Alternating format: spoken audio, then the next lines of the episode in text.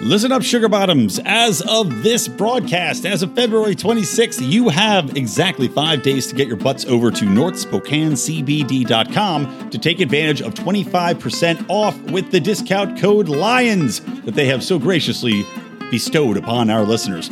The North Spokane Hemp Company has got all the flowers, all the tinctures, all the CBD oils, all the uh, the things that you could want that are CBD infused to take care of you, your pets, your anxieties, your aches and pains, whatever's ailing you. Go to NorthSpokaneCBD.com, promo code LIONS. Get over there now before it is too late.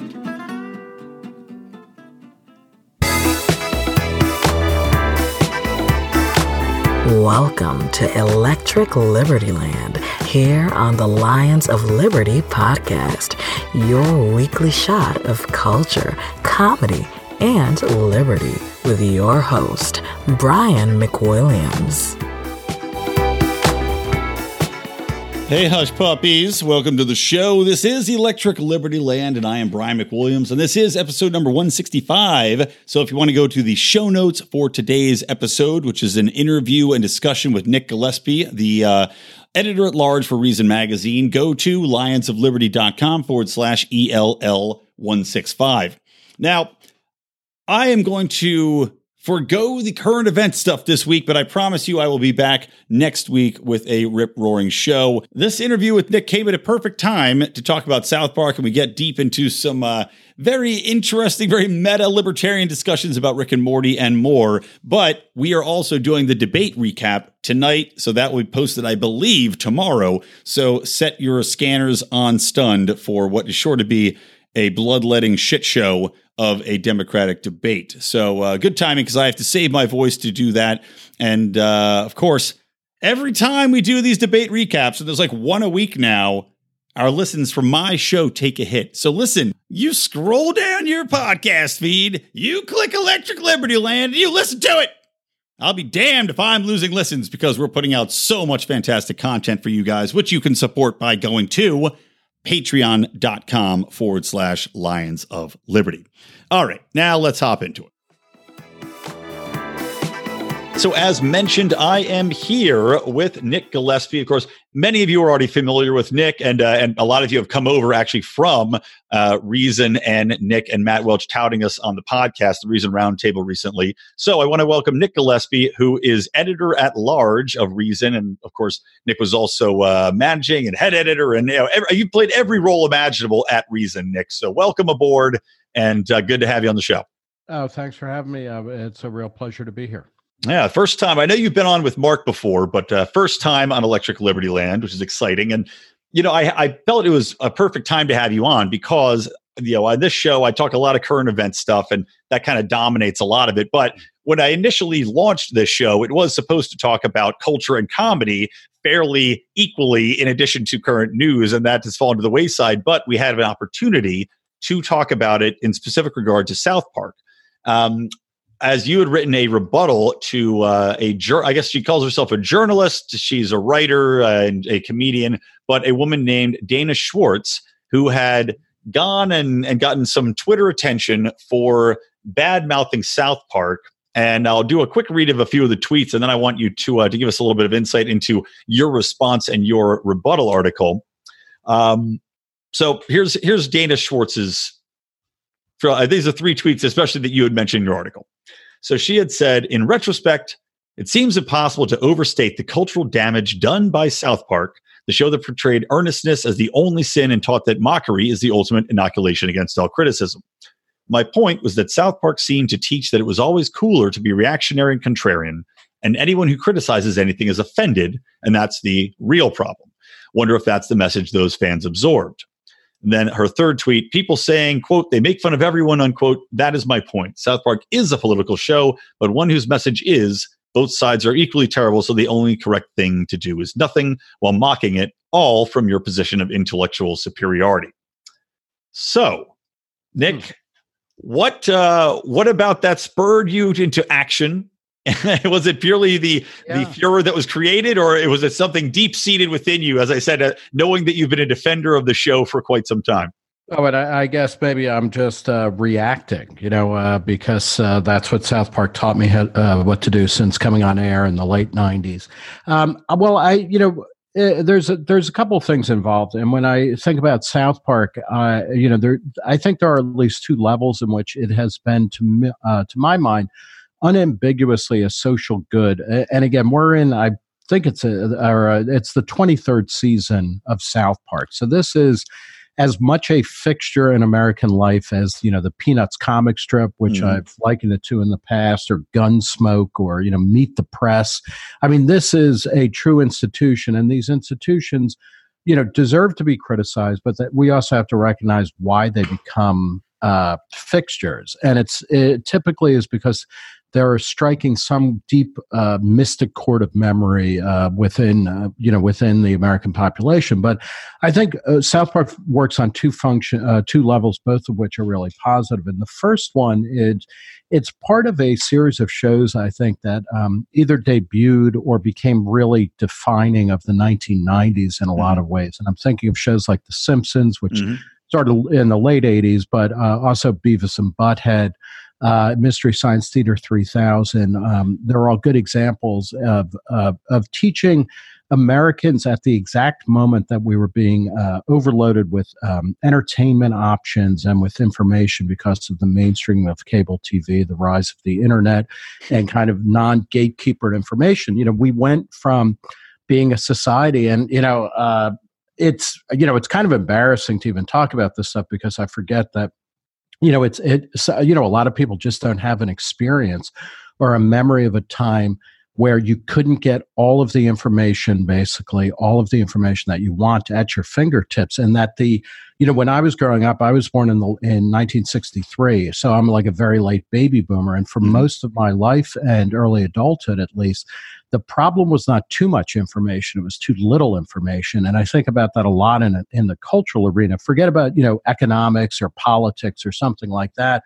or or learning how to you know uh, shopping for a car. You couldn't get any real independent information about what a car cost, the dealer who was selling it to you, etc. Uh, oh, for sure. Yeah. I mean, by God, the amount of time I, I, remember growing up, and I'm only I'm about ten years uh, younger than you. So yeah. I, I still remember the days of you know my family didn't have a modem in the house you know until I was 18 or something. So right. yeah, I, I have the same experience, but I remember thinking to myself, you know, as the generations go on, my grandfather would still go, you know, to dealership to dealership or to TV store to TV store shopping for that best deal, even when that era did come around where you could go online and shop. And I remember thinking, what is his time worth? But it is just that people did not have that experience and they were more comfortable with that. So, you know, to your point, yeah. there was it was far more difficult and you did not have any anywhere near the amount of information to compare and contrast things as you do today. Well, and and you know, in turn, I, I think a lot about it because I, I, used uh, before I, I uh, became a political journalist, I was a music, uh, uh kind of like an entertainment uh, journalist or reporter, and you know, uh, growing up in the '70s and for most of the '80s, you couldn't get information about your favorite bands. You mm-hmm. know, not even like when when did their albums come out, what was their full discography, you know, who played on what, et cetera. Like it was just really hard to get any basic information about stuff. And um, in the 90s, because of cable, because of the internet, because of the breakdown of kind of mainstream gatekeeper cultural institutions, we had this massive, you know, flood, a Johnstown flood of information and of sources and of things to pick through for the first time. So we went from being in a, you know, a, a kind of famine to this incredible rich feast. And what shows like South Park did is that they taught you, you know, on a very fundamental level that you, you know, that most information that you get is self-interested. It, it is either, you know, explicitly trying to sell you something mm-hmm. or implicitly that the people who are providing it don't even understand their own biases and their own uh, kind of uh, prejudices or their inability to really give you a, a, a, broad perspective about what's going on. Mm-hmm. And I think you see again and again that that's one of the main functions of a show like South Park, and it's done it phenomenally, is that it, it, it forced all of us to kind of reckon with that, whether it is politicians or celebrities or businessmen, again and again, and episode after episode, you see uh, the characters grappling with you know having too much information all of which might sound perfectly well or all of which is complete horse uh, uh manure but people, you know, act as if it's legitimate and unbiased and things like that. So on one very fundamental level, I think South Park is one of those shows, and this is why it's still popular and why it's still kind of in the firmament, is that it taught us how to deal with competing truth claims, with uh, oddball assertions, with a world in which you as an individual or, you know, one of the characters, oftentimes it's Stan or Kyle, but they know something is wrong and everybody else is either in on the con or they are uh, blinded by right they they bought into the the yeah the, whatever the new mania is going through the news right. cycle and and you and they do do a fantastic job of that painting I mean Randy obviously is uh, the poster right. boy for this on the show yeah. uh, Stan's father always buys into whatever's going on out there and always is the first person to to want to get the troops together and go march on something but yeah, they, South Park did give us a BS filter and a mirror at the same time. Yeah. You know, it's a fine combing to figure out what is you know pertinent to you and what is what should be believed or questioned. And you know, that's one of the things that kind of bothered me about Dana Schwartz is saying that oh well, you know, calling everything, uh, making fun of everything, and and becoming a nihilist is you know something to be ashamed of. And well, I don't think South Park is nihilistic. You yep. do need to have that certain uh, you know, take a step back from yourself and realize look, there are motives behind the news coming at us. There are motives behind our own actions and everyone else's actions. And it is, in fact, a good, a universal good to be able to witness that and say, okay, you know what, I'm, I'm kind of seeing the shades here on what's coming at me, and I'm able to filter my perspective accordingly. Yeah, and, and then you know on the, the the second level is this question of does you know does revealing things, does kind of pouring acid over every belief system, whether it's environmentalism or Mormonism mm-hmm. or uh, you know, uh, foodism or whatever, you know, because in, again, in episode after episode, you know, some of the most cherished beliefs of the individual characters just get revealed as silly or hokey. does that does that result in a lack of involvement or investment in the community or or anything approaching nihilism?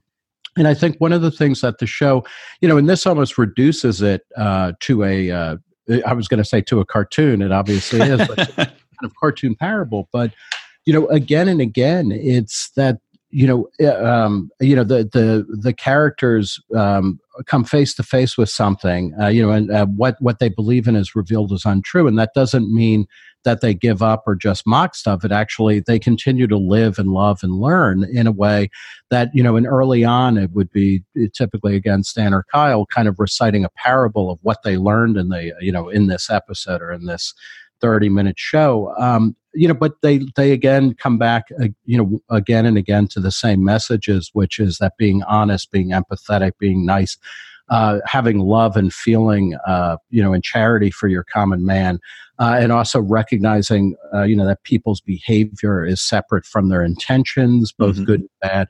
You know, it, this is one of the most profoundly moral shows, and I think it spurs people to action rather than inhibits them from that. And you know, when we look at this, it's you know, and and something that I agree with, um, you know, that uh, Schwartz said was that she she wasn't sure if she could blame the creators of a show for the way that she perceives her audience to act. I mean, mm-hmm. I think that's totally true. You know, as a as a producer, as a writer, as a creator, as a um, you know the maker of something, you put it out into the marketplace, commercial or intellectual, ideological, whatever, and then people make of it what what they will. But you know, over the course of um, South Park's lifespan, you know, people and particularly younger people, and I would argue particularly men and young men, have become much more um, open and involved and uh, vulnerable on a certain mm-hmm. level. You know, one of the things that, again, feeling like a you know a, an old man here, is that how much you know there there are extremes, of course, and and cancel culture, you know, is part of this, and social media may or may not play into it, or, or at least give it voice um, you know there are people who shout down everything but the fact is is that people are so much nicer and kinder um, i think in general in america and certainly outside of the arena of politics politics mm-hmm. is getting harsher and more polarized and people i think are arguing in bad faith or without a recognition that they could ever be wrong in something that they have a commitment to. Um, but you know, South Park, uh, you know, has has helped create a different way of being in the world, which I think is particularly good, and I think it's particularly good for young men who were. Um, you know, uh, traditionally not expected to have an, emotions, not expected to show remorse, not expected to be particularly self-critical. Um, mm-hmm. I, I, am old enough to have grown up in an era when, uh, you know, smart men, smart boys, genius boys grew up into smart genius men who, you know, were never to be questioned or were rarely to be questioned. And that isn't the way the world is anymore. And I think, you know, uh, South Park in many way exemplifies that, and it helped deconstruct the myth of authority, the myth of genius, the myth of uh, you know the true believer kind of uh, brought to a mass market. So yeah, and you think you know that's my spiel. Uh, you know, partly about why South Park as as as you know it's part of commercial culture, it's popular culture, it's art, and it performs, I think, a profound social function that we should be celebrating. Well, without a doubt, question everything is something that, you know, it seems like, especially that was always the culture coming up for these younger generations question everything, you know, and, and, yeah. and even now you see, uh, especially people on the left saying that the youth are the, one, the ones who will lead us on this way. And the show, the show really pushes that concept of question all authority. And, you know, by virtue of extending that and saying if someone is more on the feminist bent, and I, I might be projecting Dana Schwartz, but she wrote an entire book, uh, what was right. the name of her book? The White Man's Guide to White Male Writers of the Western Canon. So I think she probably tends to go towards the feminist side of things. But you would think that a show that has encouraged questioning everything of taking down the male authority figures, as you had mentioned, or taking down the male genius figures, or taking down just a general authoritarian system, which by de facto, you know, would be a patriarchy for the feminist mindset anyway, that it would be appreciated especially in the way that they do try to position people so that they take another point of view. They try, I mean, I think South Park does an excellent job of putting people in the other side of an argument and saying, you know, I mean, half the time South Park, they start with one position and they end up completely flip flopping by the end of the episode in a comedic fashion. So right. showing the two sides, you'd think that it would have more sympathy from people that are trying to challenge authority or trying to challenge the patriarchy or whatever it might be. I, I, I, agree with that, and I, I think um, South Park is also uh, exemplifies um, a concept which I admittedly have not uh, really fully thought through. But um, let me try it out on you. And uh, yeah, this is the it, trust me, this is the place to do it. Throwing crap okay. against the wall is all I do for an hour every week. Okay, so um, you know we've all heard the, uh, or we know the concept of ironic distance. That when uh, you know, and it's related to gallows humor. It's when things are so bad, you make a joke to kind of evacuate the scene of of discomfort or of tragedy or right. of, you know, uh, uh, darkness. And South Park and, has had that. What they, they had like the 10 year anniversary of I think it was 9/11 or something that they just they said on the episode. They go, well, we can finally joke about 9/11, yeah. everybody, and they had confetti. Right. And, uh, you know, and it's, but there's, I think there's a, another concept that has been at work in American culture in, in a pretty strong way, at least since the mid 1980s. And I, I would call it something like ironic nearness, which is that instead of trying to get out of a situation, of, of abstracting yourself emotionally or cognitively by making a joke or by saying, oh, well, I don't really believe that anyway, there's a way of joking about stuff that keeps you in the situation, that, that allows you to stay, you know, in the kitchen when it gets really hot. Mm. And I actually think that's, that's what South Park is doing uh, again and again, that it, it, you know, by joking, it is not um, by joking about things that are sacrosanct and holy to all people, you know, to many people, including the creators of the show and inclu- including the audience of the show. It's not distancing us from all of that. It's allowing us to, you know, kind of kind of stay in that moment and you know keep our hands on the hot stove longer than we would otherwise. And I and I think you see this, and uh, it often gets um, that kind of attitude or that kind of temperament gets uh, mistaken for a kind of nihilism or a uh, you know a blankness uh, and a void that I don't think is there. You see it in things like, uh, you know, ESPN when it started as a sports network in the 80s. Um, you know, it had an ironic kind of sensibility about the people it obsessed over. You know, it was mm-hmm. the first time in sportscasting or, or in, you know, kind of sports reporting, which uh, was always, you know, kind of dumb and lunkheaded, but super serious and super sober. You never made right. fun of Mickey Mantle, and you know, you never made fun of you know these these modern day gods who you know were man children, et cetera. And ESPN changed the way we thought about that, and they were super fans. And this is also true of rock music. And mm-hmm. when you know, when when you think of all of the, you know, something even like SpongeBob SquarePants, where like you can make fun of rock music even as you, you know, are absolutely immersed in it and love it to death.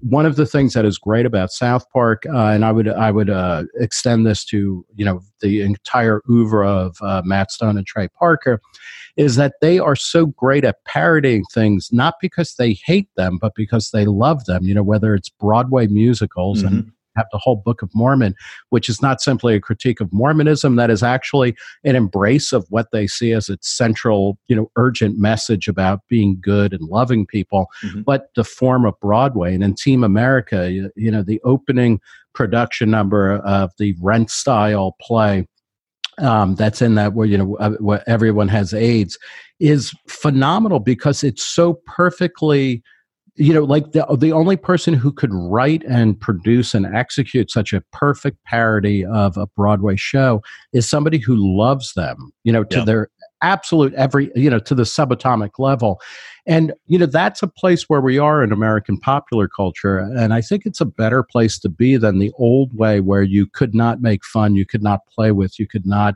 question the forms and formats of you know whether it's sports or politics or art or whatever. Um, you know you just had to kind of uh, either distance yourself from it or hate it or or not participate. And you know we're in a world now and i think south park exemplifies this of where we have this kind of ironic nearness. And it's it's better. It, it extends conversations. It doesn't shut them down. And that that's again you know one of the things where i think a lot of critiques of of shows uh, like South Park miss the, uh, you know, they just miss the boat. Hey, everybody, let's pop out for a quick second to give a shout out to another libertarian podcast, which we are fans of here. They are supporters of our program and great guys, Nate and Charlie over at Good Morning Liberty. Uh, they believe in a simple truth you own yourself your inherent right to life, liberty, the pursuit of meaning, and they believe that free market capitalism saves the world. They are sarcastic, they're rational, they're objective, they're pretty damn funny, and they are an every day of the week podcast. So when you're jonesing for a fix between Electric Liberty Land and Felony Friday, I hope that you will definitely check them out, hit that subscribe button. They also have a message that's more compassionate, guys. They want to change the libertarian message from selfishness to one of compassion. We are libertarians because we want to help people. And these are two guys that have some uh, very specific insight as well into the healthcare industry. They have their own healthcare IT company that they founded. So, a lot of great insight there, guys. Check them out. New podcast every day of the week. Just search for Good Morning Liberty on the uh, the podcast app of your choice, or go to lol.gmlpodcast.com. Again, lol.gmlpodcast.com for a quick link to uh, everything they got going on. All right, check them out.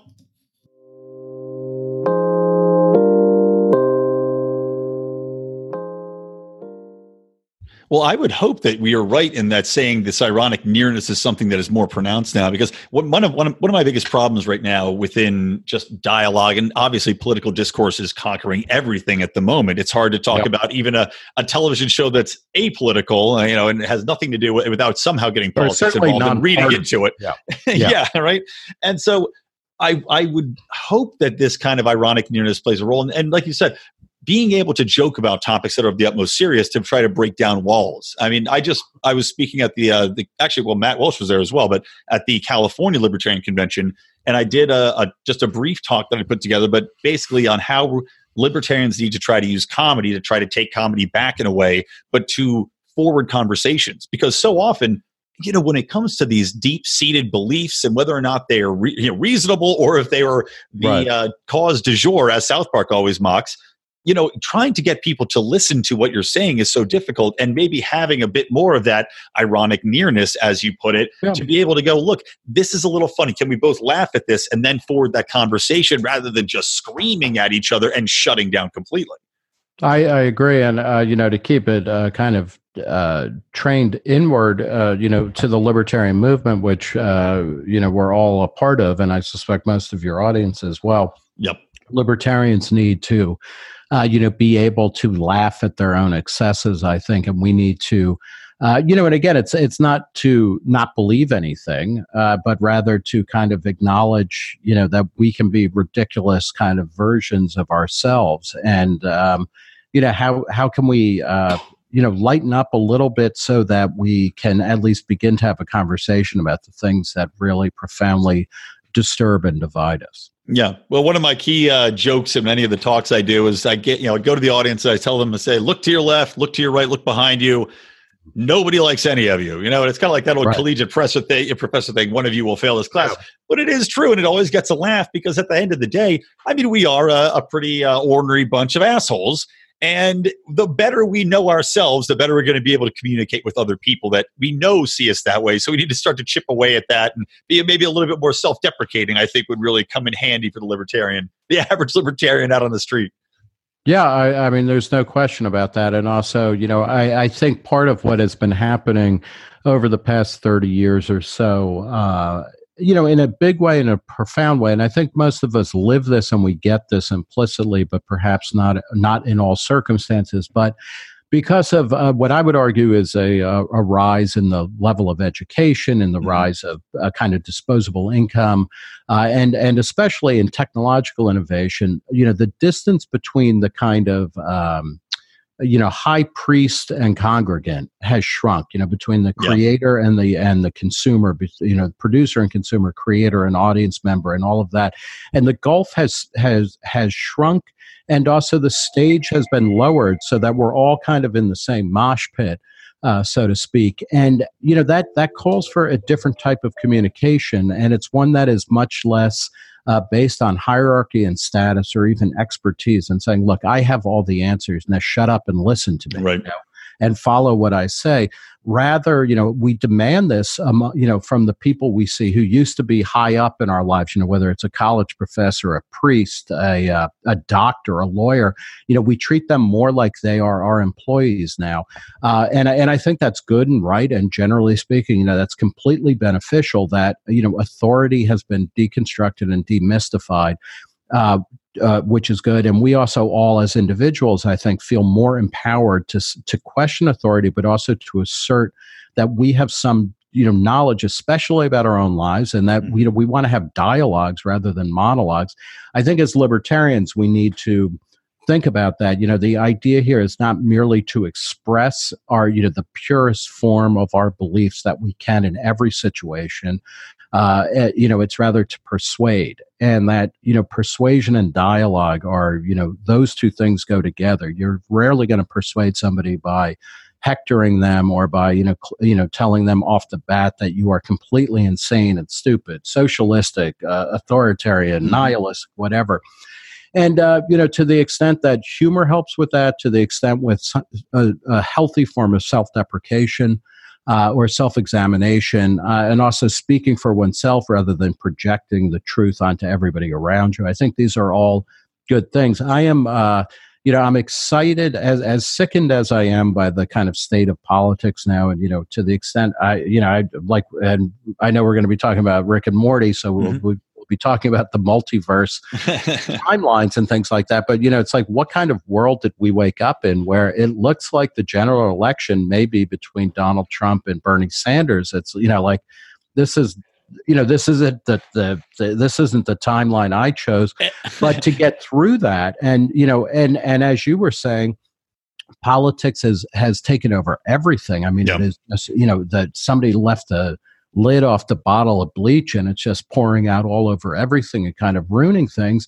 Um, we need to be able. I, I, I guess what I'm getting at is that you know I I actually think that libertarianism, you know, properly understood or or in a in a in a general way, is the you know is a very powerful, positive, engaging, inclusive vision of how to get through life, you know, and and enjoy yourself and live in a healthy, prosperous, fun, fair world. And so you know, I'm kind of excited over, you know, in, in, the near future because even as, you know, I think, you know, I know whoever wins in, in November will likely be the worst president in American history. Uh, you know, and I feel like we're coming off in the 21st century. We've just been setting records for like, you know, terrible president after terrible president after terrible president.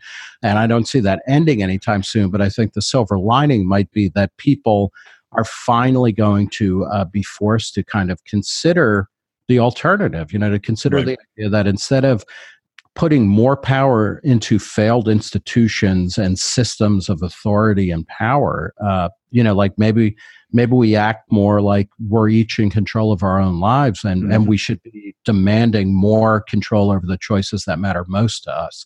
So, you know, in that sense, uh, you know, I think again, South Park uh, you know, South Park ends up being kind of a help, helpful guide as well as a prod and, and an inspiration and an aspiration. Yeah. Well, it is fascinating that we've got Donald Trump and most likely Bernie Sanders in an information age, right? We're talking about how there's information at our fingertips. We have all of this, you know, we can easily research and find out. And yet these are the two we end up with. With all of the information in the world, these two idiots is who are going to be vying to run the most powerful country or nation the, on the planet. Just is mind boggling.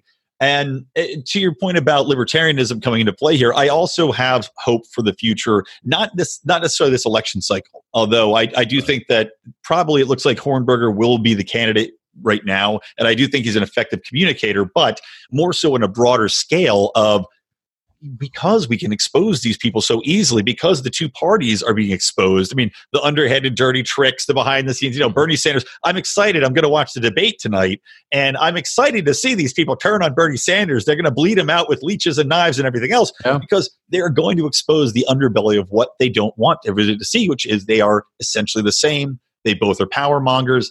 And once people see that, and you're seeing it with the Bernie bros, right, coming around to see, you know, being called Nazis and, and having all these people go off on them, that I think they will look to a third alternative. And unlike with Ron Paul, of course, that inspired me, but I think that was an example, uh, as was Donald Trump, of people, a certain amount of those supporters were simply anti establishment I think finally the wall will have crumbled down enough for people to go, you know what, I'm not just anti establishment, but I want real solutions. It's not enough to just yeah. say hell no anymore. Yeah, I, I agree. Um, because uh, you know what, we we don't need a uh, you know, God, this is awful, and it was even before my day, but it still persists. You know, the Who song, um, um, uh, and now I'm having a senior moment. Uh, of um, uh, you know meet the uh, the new boss, same as the old boss. Oh yeah, yeah. Don't get fooled again. Right. Uh, you know that what what we're coming to, uh, I think culturally, I hope, uh, is a recognition that you know swapping in new leaders with the same system intact basically uh, the same system of power systems of power isn't good enough what we need is a different structure and that we need one that you know to talk uh, kind of in in internet sense is one that is more networked rather than one that is more kind of broadcast or hierarchical like where each person in the system has more control over the information and choices uh, that they make in, in every possible direction um, as opposed to just taking over the you know the machine and it's like oh well the elevator will run smoother or faster or more efficiently if i'm the one punching the buttons or pulling the levers mm-hmm. no we, we you know we need to get off of that elevator and and create a new system for you know going up and down or how you know however we want to get around in a building. And uh, you know i i think it's understandable why trump and sanders and it's not just sanders i mean throughout the democratic party most he's he might be the purest titration of something but all, most of the democrats are kind of talking about uh, in a similar way to him of doubling, tripling, quadrupling down on institutions that were and ideas and policies that were created in the 20th century, in some cases, I think, with some of the social security stuff in the late 19th century, even. But you know, they it, both Sanders and Trump are are profoundly backward looking, and they're trying yeah. to control you know, uh, they're trying to control a decentralized network world in which there are lots of different power centers and they're constantly shifting. You know, they're trying to control and modulate all this with a bunch of tools that haven't. Uh, you know that haven't been effective in decades and yep. just are not native to this uh, you know to this century so they're going to fail and i think you know one of the uh, you know one of the reasons why um, uh, you know, somewhat uh, uh, okay with the way things are shaking out uh, in the major party level is that you're going to see two pure uh, kind of instances or instantiations of old backward looking um, models of governance, one on the right and one on the left. And I think that opens up the possibility for libertarians to you know get more of a hearing. I um, generally speaking you know I, I have over the course of my time and i've been at reason now for something like 26 years i've become less um, or I've become more convinced that libertarian is, you know, it's more of a direction, it's more of an adjective, it's more of mm. a sensibility or a temperament than it is a, you know, a kind of concise set of policies or positions on certain things. And I think as long as, you know, I think more people are getting fed up with a kind of right wing variant and a left wing variant of I'm going to be able to save you or, you know, just follow what I say and we'll punish our enemies and, you know, do what I say and we'll all be good. You know, and people are more interested in kind of individualizing uh, you know their lives uh, yeah. and what are the systems uh, you know whether it's cultural whether it's political whether it's economic uh, you know et cetera that allow for that and those solutions are inherently uh, i think libertarian you know they're about giving more choice and more autonomy and more possibilities to individuals and less to these aggregated power centers uh, you know whether it's the federal government or you know particular corporations that often work hand in fist with the government. oh without a doubt yeah the corporate i think people are trying to see are starting to see at least the the overlay in, in big government and corporatism but yeah. also you know you hit on an interesting concept and you know talking about libertarianism as a guiding core principle uh, uh, a moral compass more than a political entity or political right. party maybe we just need to be a church maybe we should forget all of this other nonsense and yeah. just become the church of liberty right? And in that way we can we can forward these moral compasses along. They people don't have you know people can take them and and uh, roll them out in whatever organizations they see fit whatever parts of life they see fit. But either way it will be the guiding light and the society will be the better for it. Yeah and I, I, I do like the uh you know the the uh, metaphor the analogy you use there of uh, of a compass. Mm-hmm. um you know because that also uh, one of the things I think that has happened, as as you know, I think um, Republicans and Democrats, liberals, conservatives, progressives, and and libertarians too, like as things have become more polarized, um, we've all become much more brittle and kind of uh, uh, kind of demanding and pissy in the way that we define our ideology, and it pains me when um, you know libertarians like you know you get nine out of ten of whatever a person says these are the ten yeah. most important issues to be a libertarian. You get nine out of ten and it's like i'm sorry but you you've been voted off the island. Not pure enough. And which isn't to say that anything you know anything can be libertarian but you know we need to uh, we need to be thinking about how do we you know how do we engage more people and how do we how do we reset you know kind of the compass or the orient the map so that we're moving towards more freedom rather than less freedom yeah. Well, that's is a good segue into talking about Rick and Morty. And I'll give you a couple different things to think about here. I sure. mean, one is, you know, in a broader sense, and this has always fascinated me about Rick and Morty, which I have said is one of the most libertarian shows on television, which is amazing considering the fact that the people, Justin Raimondo and uh, I've got a blank on, and uh, Matt Harmon, are some of the there's not Raymond. You're uh, yeah, not Justin Raymond. Not, I, I, always do that. I do the anti-war. It's Justin Roiland. Yes, I always I always sub yeah. in now past uh, rest in peace uh, editor of Anti-War. Um, yeah. yeah, but the, you know Matt Harmon or Dan Harmon, pardon me, uh, yes. Uh, and Justin Roiland are two of the they're absolute leftists. You know, they're they're progressive leftists, but yet Rick and Morty as a whole at its core has some of the most libertarian values you'll ever see in mass media. You know, you've got yeah. Rick who is he is a individual through and through. You know, he, absolutely does not want to be controlled, wants to, as you said, rejects the systems that are in place. And on another level, you know, one thing I took away from the episode that I, I tweeted uh, about uh, when we were discussing back and forth on this, setting it up, in the episode, the Rick Shank Redemption, I think it's called, is the one where he brings down an entire government by number one, destroying their fiat currency and, and changing it to zero because it's not hard backed by anything. And number two, the Citadel of Ricks. I want to get your take on this because the Citadel of Ricks is this commune of all Ricks from all different galaxies, right? But yet they still have governance. And at the end of the day, they're still effed up. So, does that teach us the lesson, whether it's cognitive or not, in the minds of Dan and, uh, and Justin? do they acknowledge that no matter who is leading us in these systems, it's still going to be corrupted and it's still going to be broken?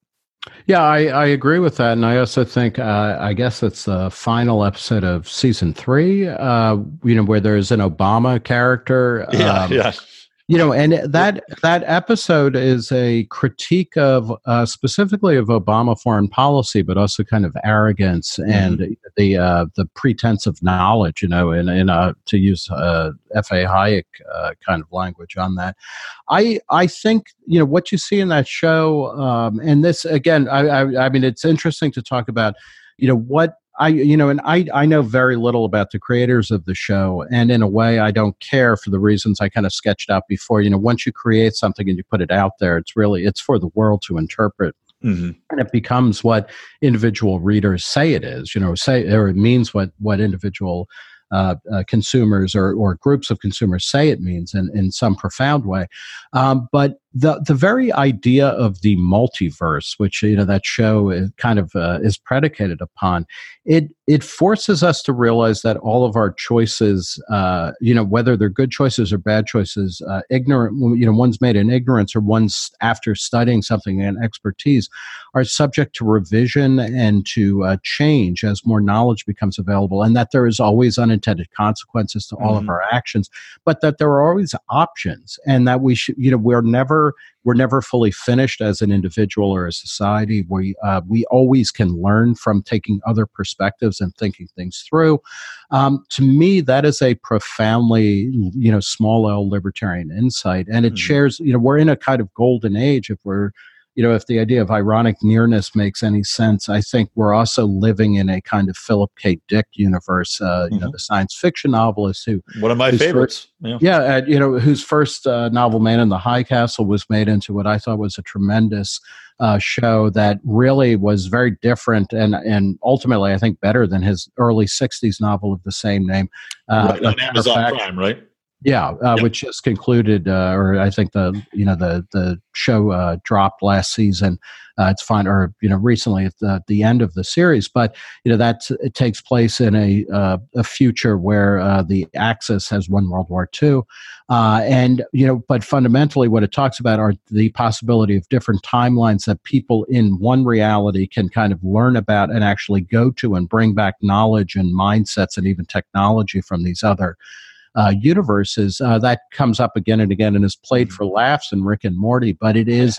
You know, it is it is this pay in both to you know kind of free will and autonomy and and the you know never settling for the situation you find yourself in, as well as recognizing the contingency of all that we know and hold dear. That it can go away automatically. That it is, uh, you know, that we always are in a process of building and changing and revising and and getting closer. And to me, you know, and this might be getting too meta. This all, um, you know, it strikes me as very similar to the way that the Austrian School of Economics talks about markets and not just commercial markets, but markets in knowledge, where we're constantly uh, you know what we know to be true you know absolutely true me- metaphysically true gets revealed the next minute as something that is completely erroneous or just yeah. irrelevant to how we live today so, you know, I love that you're tying these two together, by the way. I hadn't thought about that, but that is a absolutely brilliant point. And that, yeah, the systems that we're putting in place, absolutely, when we see how humans actually interact, completely fall apart. So, how dare we presume to plan yeah, ahead in this such a in such a manner with so many other people's money. right. Well, and that's for sure. And but you know, but there's also that uh, you know the fact, and this shows up in like every episode. You know, because Rick is always like, uh, you know, we gotta, you know, we have a mission, we have something that we absolutely have to do and yeah. stop or create or whatever is that all of this living in a you know in a kind of contingent world or a contingent universe that may not even be the real one you know that defines us we still have to act so you know i'm i'm a uh, as i was growing up i uh, you know i stumbled probably first into existentialism by albert camus and uh, the stranger and his later works uh, you know, before kind of becoming uh, uh, formally introduced to kind of libertarian political ideas and things like that. But the two seem to me to be somewhat related. And, you know, again, this might be a real hop, skip, and a jump through a wormhole to pop up in, you know, places like South Park and Rick and Morty. But, um, you know that uh, we both know that every decision that we're making is incomplete and is going to be completely at some point revealed to be foolish or wrong or erroneous or dangerous or, or you know harmful but that we also must act all the time knowing all of that and that you know what are what are the some of the implications of that? And it is you know that when you when you have empathy when you try to do the right thing when you try to uh, you know, for yourself, you own yourself and your own decisions, but you do try to to cause as little damage and harm to other mm-hmm. people you know these are all things that i think are you know kind of profoundly and deeply libertarian with a small l and these are the ultimately the pre-political pre-partisan certainly messages that we need to be selling at a time like this i you know i mean hell, you know, like I can remember dying, you know, as a kid thinking about what is the 21st century going to be like. And mm-hmm. it's, you know, on a certain level, it has far outstripped any of my imagination. Just the idea that we're, you know, we're talking about shows that we watch, you know, via, you know, personal you know uh, computers that fit into our pocket and that we watch at any time and any place. You know the world is a uh, is just a world of marvels and inventions that keep getting better and better. That's all great and i couldn't imagine most of the shit that we you know that we have that we take for granted. Oh yeah. Uh, and on another level it's like my god you know we are debating medicare for all. We're debating a Bismarckian, like maximizing a Bismarckian welfare state mm-hmm. 150 years after it was created. And, you know, and 50 years after any country has been able to figure out a way to pay for it over the long haul. You know, it's, uh, you know, and where you have somebody like Donald Trump, who is a rock ribbed Republican now, pushing through, you know, uh, government funded, uh, uh, you know, child, uh, child right, yeah, child care for everyone. Yeah, uh, talking about never touching Social Security and Medicare, which is an old Reagan trope. Who you know, who was a Republican who called himself a New Deal Democrat. Mm-hmm. On the other hand, you have universal benefits for everything at the precise moment you know that we we can't even you know we're we're giving more and more money free money away to old people who are the rich, you know, among the richest people in American society. Like none of this adds up. I mean, politically, yeah. we're really, you know, in, in the swamp. Uh, you know, I think technologically and in many other ways, and around the globe, we're actually doing pretty well. You know, people people are being, uh, you know, markets are winning a kind of lived liberalism uh, of government receding and individuals uh, and voluntary exchange actually taking over. I'm, I'm bowled over by the uh, fact that in 2018, according to the Brookings Institution and demographers at the UN and elsewhere, for the first time, 50% or more of the world's population lived at middle class or higher standards. Like, wow, yeah. you know, if, if I mean, I can remember all of the talks of how there were going to be mass famines because we couldn't feed people and there were going to be die offs because of war and all of this kind of stuff. Where, you know, we are in many ways in a fantastic world if we would only recognize it. Uh, and at the same token, you know, we are, we have so much. You know, we're barely in the beginning of a of a voyage through a long intestine. That uh, you know, we got we got a lot of way to go. And I think I do think though that broadly speaking, as well as in many specific applications, libertarian ideas and libertarian policies are the way forward. I would agree, and I, and I know we got to wrap it up here because I know you have to uh, you have to jump off in about ten minutes. But one thing I wanted to key on is you know we talk about information being so available. We talk about people rising out of poverty and how the middle class is growing, and how you know the world's population that is in poverty is at its all time low. We've got all this information. We've got all this. Uh, maybe is it is it a question of having too much information at times, wherein we are now so inundated with the bad in the world and rarely the good, except maybe on looking at someone's uh, you know curated Instagram feed showing only the best vacations they go on. But are we now looking and saying, "Oh, we're we're so afraid"? Not not you and I, of course, but yeah. the broader we of society that we are so afraid that now we're turning towards more government because there's so much more to fear out there. Who will protect us? Um, that's one question. And then mm-hmm. the second question uh, I have, well, actually, go answer that first. So it okay. well, take too long. yeah, you know, uh, part of uh, one of the things that's fascinating are, are the uh, are the the kind of disconnects between how people view their personal lives uh, or their personal situations and, and broader kind of social trends. And so in the United States, if you look at Gallup or Pew or anybody who tracks these things, uh, you know, a, a, majority of people or a plurality of people at the very least will say that the country is headed in the wrong direction. But right. then a, a majority of people and a super majority of people will say that their own situation seems to be better and they haven't had this much confidence in the future, you know, in, in decades and things mm-hmm. like that. So there's that kind of weird disconnect. I wrote a story for Reason about a year ago or so. It's up at reason.com uh, somewhere, but about how um, low trust societies uh, reliably uh, call for the government. You know, low trust societies that know that you know everything around them is corrupt, especially the government that is designed to set up rules and protect people. Like in in low trust cultures, societies, states, nations where people know that the government is, is just crooked and corrupt, nonetheless reliably vote for more government power to regulate and structure their economy and kind of clean up the mess. I've already Yeah, it is, and uh, you know, and I've argued that uh, the United States is actually uh, going from a high trust society to a low trust society. If you look again, looking at places like Gallup that have been tracking this stuff for half a century or more, um, you know, in almost all major institutions of life, including big business, including the government and the various parts of government, things like charities and whatnot, mm-hmm. more people believe that uh, you know these institutions are not you know they don't they don't really act well in most instances. Yet we are calling for more government and i actually think from a libertarian point of view uh, we need to take this correlation and possibly a causation seriously that mm-hmm. we have won the message as libertarians of saying that you know what? Uh, government is incompetent at best and is like downright corrupt uh, you know, at worst. Um, we've won that message. Most people kind of agree with that. They're skeptical of power, especially government power.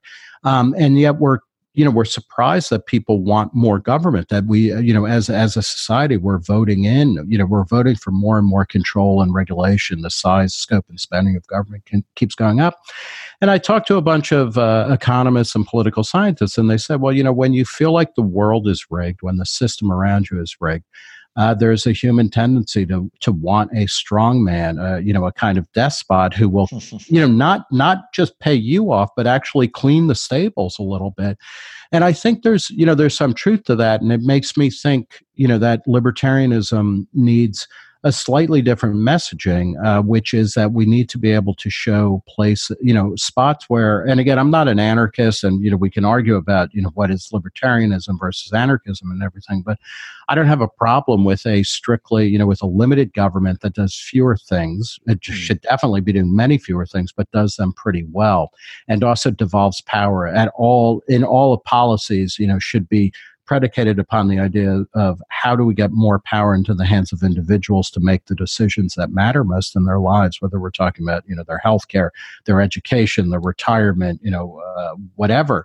Um, but I think we you know we need to think about what are you know what are the essential uh, tasks that we're asking government to do, and then how do we sh- you know showing where um, the government can do those efficiently or has done those efficiently. And I actually think restoring a little bit of trust and faith and confidence in government um, might be a way, you know, counterintuitively, to uh, getting to a place where people can relax and feel they don't need the government to do everything because they have more confidence and trust in yeah. their fellow citizens. That is an interesting way to go about it. Yeah, it definitely is counterintuitive, but I can see what you're saying as far as manipulating people's fears and trying to push the needle the other direction. I mean, it also is kind of funny that talking about that strong man coming in and talking about somebody that's going to, I mean, Trump ran on drain the swamp. You know, that is yeah. the strong man you describe is what got elected. And Bernie Sanders is that in a different fashion, going after the corporate right. elitists and the billionaires and the millionaires, you know, so people yeah. are looking for that without a doubt yeah and trump you know uh, you know whatever else you can say about him and i'm not you know i'm not a hysteric about trump. I know i know a lot of libertarians who are super anti-trump. I know some who it strikes me as bizarre that are very pro-trump and i'm sure you get a lot of this where people are like how can you be against trump? I say somewhat ironically that he is a, maybe maybe quite factually the best president of my lifetime and I can yeah. defend that statement pretty thoroughly because there's they've been so terrible. All of them yeah, are terrible. That is the soft bigotry of low expectation, right? exactly. But, exactly. But you know, uh, you know, on a on a certain level, like he, the one thing that we do know is, you know, he's spending, you know, spending under his watch or since oh, yeah. he's become president has gone up uh, you know, by something like uh, 10 or 11 percent per capita. We're spending, uh, I wrote about this last week, uh, we're spending something like $1,441 uh, more per person yeah. Uh, now than when Trump, right before Trump took office. And, you know, and then you immediately get all the Trump bots saying, oh, well, you know, the president doesn't really control spending, blah, blah, blah. You know, and it's like you get into these horseshit diverse yeah. arguments. But you know, the fact of the matter is, is that the size, scope, and spending of government continues to grow. We are also doing things that are just egregious, uh, like you know, borrowing more and more money. We have more and more federal debt. I liken, uh, you know, uh, what we're doing now. It's uh, government by Groupon, where yes. we're essentially one out of every four dollars, uh, and it's actually getting more than that. But you know, one out of every four dollars the government spends is borrowed. So, you know, you're saying to uh, you know, citizens like here for 75 cents, you can get a dollar's worth of something. Uh, you know, of course, you know, the smart move is to be like, yeah, I don't need the, I don't need eight gallons of ice cream, but you're giving it to me at 75 cents right. on the dollar. Of course, I'm going to buy more. In a weird way, uh, and I don't, I you know, I don't want to see taxes go up, especially to cover current government spending. But if people understood the actual cost of you know of the government that they're getting, they would demand less of it because yeah. it's not worth it. And you know, the more that we clarify that government spending has absolute costs in the here and now, but also down the road. I mean, you know, persistent, large persistent deficits, uh, large and growing national debt is highly associated with uh, long term economic uh, slower growth. This is something that Marxist economists at the University of Massachusetts at Amherst, as well as market friendly people, all agree on.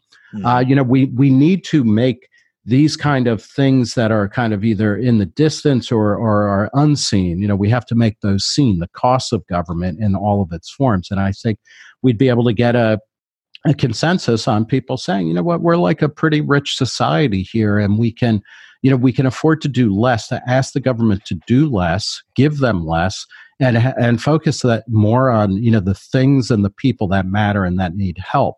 Uh, rather than just kind of, and this is where what's problematic to me about the the current uh, you know presidential race is on the Democratic side. It's just we're going to give you you know ten times more than you're already getting, right. or a hundred times more, and then Trump is somewhere playing you know uh, footsie with all sorts of things where you know and also taking away basic things like consumer choice the ability of people to uh, you know decide where they want to live and uh, you know and other things and you know we i mean we need a reset I think everybody knows that. You know, this is we are living in a sitcom that is not working. It needs right. a complete reboot, and I'm hopeful uh, that because we have two. Uh, you know, at this point, and, and again, you know, it may or may not be Bernie Sanders. We'll have a much better sense of that over the, uh, you know, the next couple of weeks. But, um, you know, we have two extreme versions of, of kind of the reigning orthodoxy of the past 50 or 60 years uh, turnout, uh, you know, fewer people want to be identified as Republicans and Democrats. Right. Uh, these guys might be, you know, you have to you have to reach bottom before you can really kind of recover. And and I do think it's good that you know the further and the more extreme that Trump and and uh, Bernie Sanders becomes, it leaves more people in the middle, and I think more people prone to thinking about libertarian ideas. You know, do you want to have more freedom to uh, you know, figure out how to live your life. Uh, and again, you know, to tie it back into kind of South Park and the mul- uh, and Rick and Morty and whatnot is, you know, we recognize there are many, many different ways to live.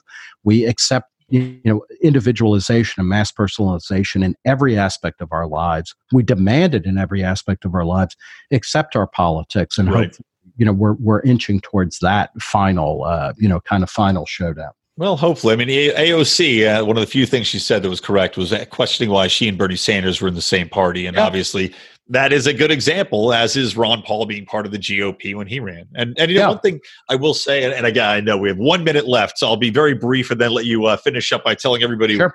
everywhere to go to find you and find everything you're doing with reason.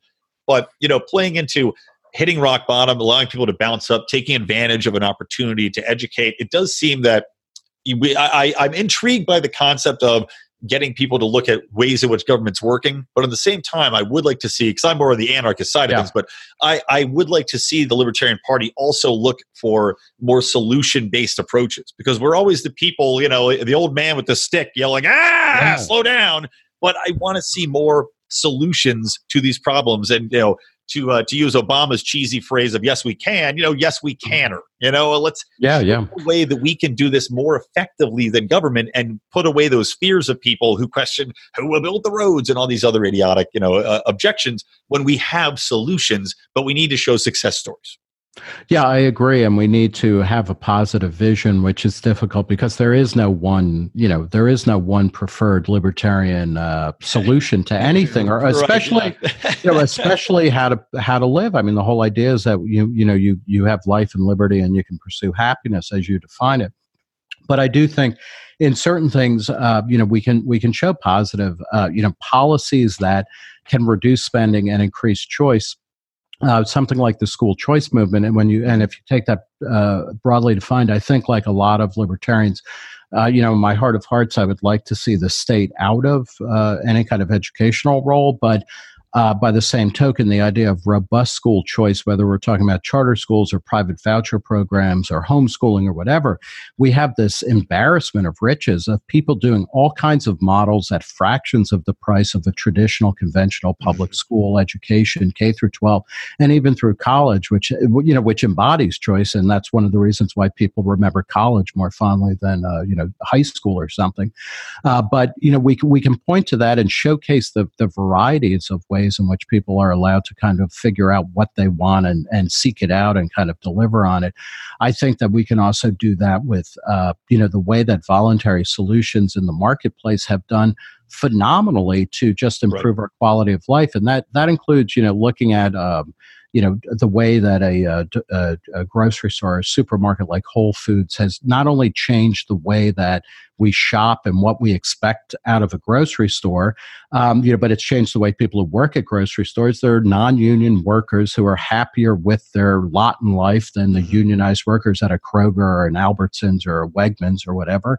Um, and also, you know, I, I like to actually to use Whole Foods as an example of you know if you like Whole Foods it is built upon a whole series of libertarian or liberal ideas and you know in the best sense possible of things like free trade of innovation of mm-hmm. experimentation of allowing different types of people to express themselves you know uh, you know these are all good wonderful things and you know to, to go back to things like south park and uh, rick and morty i mean these are shows that are niche shows that would not have been possible in the old world of you know three broadcast networks even even on cable for yeah. you know i mean it's like it took a while for them to get up the cojones to offer niche shows. We live you know in in our cultural lives in most of our work lives certainly in our personal lives. I think you know we live increasingly in a individualized and personalized world where you know from day to day we learn new ways of thinking about what do we want how do we define ourselves who do we want to hang out with and and things that are going well and it's only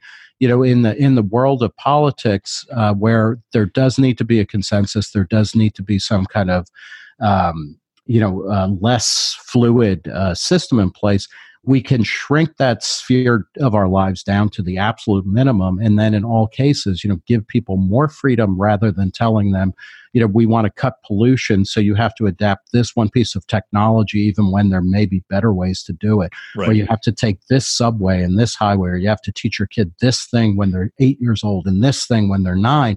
You know we can loosen that up. We can give you know if we're going to give people who uh, either um, you know who can't take care of themselves if we're going to give them money we can tell them you know here's here's a check for a hundred bucks spend it in the way that will best help you as opposed to telling you well you can have skim milk and 2% but you can't have whole milk because right. that you know then you'd be a fat load and that blah blah blah you know it's uh, i mean you know pushing towards where things have gone well in our lives and kind of figuring out how to adapt that to the political sphere uh, you know, and certainly uh, just because I, I guess I feel like I'm purging here, you know, in terms of foreign policy. I mean, well, you know, I guess one of the, one of the things to think about is, um, you know, we, the world can become more libertarian even if the LP never, you know, never, you know, gets uh, you know, somebody in the White House or in a state house or anything like that. And in many profound ways, you know, we're, we're in the beginning stages of the end of the war on drugs. Uh, we mm-hmm. have recognized alternative lifestyles in a way that was unimaginable even 10 or 15 years ago, where every politician now, including Donald Trump, you know, isn't, nobody cares about uh, marriage equality and things like that.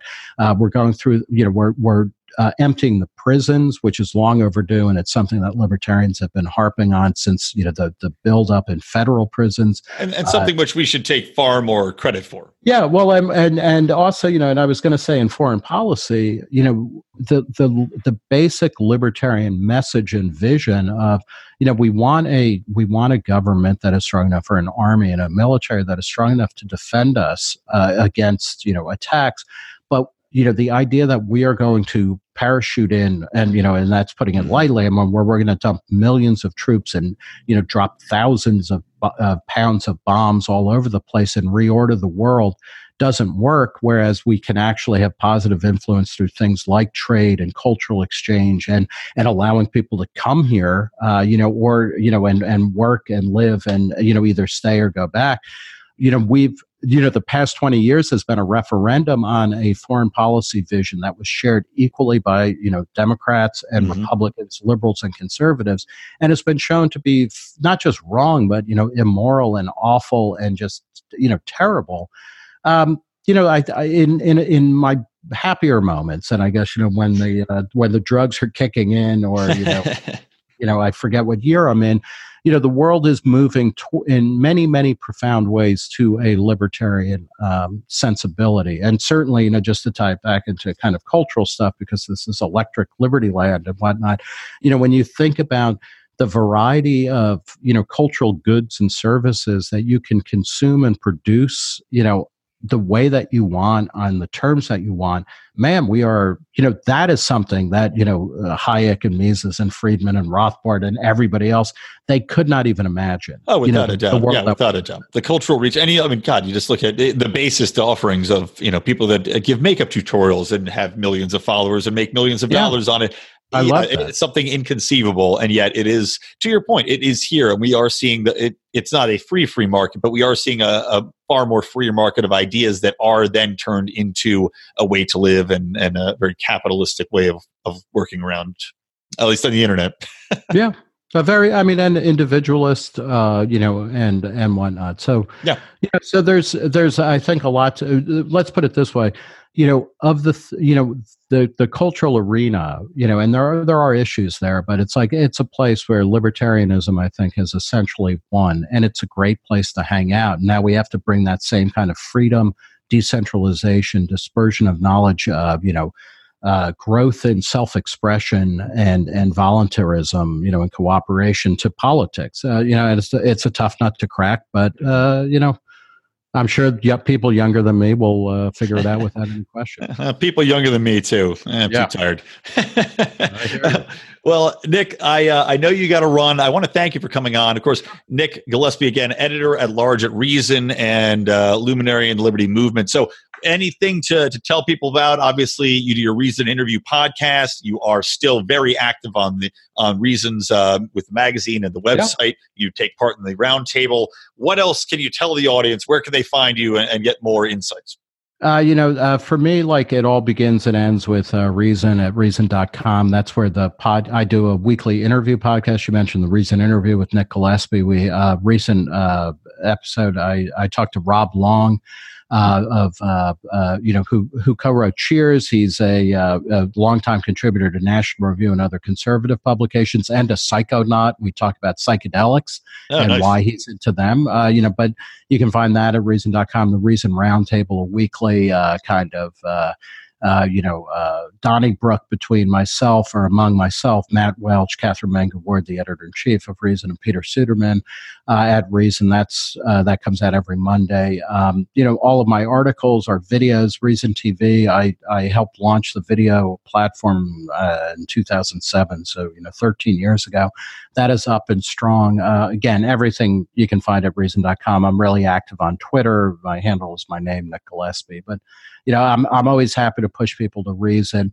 We are one of the last places that has unmoderated comments as well. So, you know, and that was an ideological decision that we made back in the very uh, late 90s and have stuck with and, i love it i honestly i swear to god there's a lot of articles i just i'll go down the rabbit hole and some of them you know i'll yell at the screen but i get on the rabbit hole reading those comments it's very yeah. entertaining it's thought-provoking I, i'm glad that you decided to take that policy thank you All right. Well, once again, thanks so much for joining me, and uh, I hope you'll uh, join me again sometime. This is a lot of fun. Uh, same here. I really appreciate it. Thanks for the opportunity. All right. Thanks. Talk soon. All right, that will wrap up my interview with Nick. I hope you guys enjoyed that. I had a lot of fun. The time really kind of sped by there. I wish we could have gotten into even more stuff. There were a lot of things that he said that I wanted to talk more on, but you know, I just like one of those things when someone that has an interesting take is talking, it's hard to interrupt them because you also want to see what they're going to be saying next. so I had to I had to go against my base instinct of always jumping in. And you guys who have seen me drunk know that instinct all too well. and I'm sure it'll be on display during our drunken Democratic debate recap show, which will be airing tomorrow. Uh, anyway, awesome to have Nick on the show. And by the way, in case you guys don't know it, I actually do a recap show for every South Park episode, every Rick and Morty episode as well, with good buddy Dan Smots over at the System is Down podcast. But that is for our Pride members only. So if you want to listen to those, go to patreon.com forward slash lions of liberty. It's a hell of a show. Speaking of good shows, guys, make sure to listen to Marc Clair on Mondays. He has had Nick on before, as as well as uh, Matt Welch, which I mentioned. But check that out on our Lions of Liberty flagship show every Monday. I, of course, am on Wednesdays, and then Felony Fridays with John Odermatt, bringing up the rear, the old caboose. That's what we call him. That's what they call him in prison as well for different reasons. All right, guys, that's going to wrap it for the show. Thank you from me, Brian McWilliams. Thank you from the Lions of Liberty, and thank you from Electric Liberty Land. Always stay plugged into Liberty.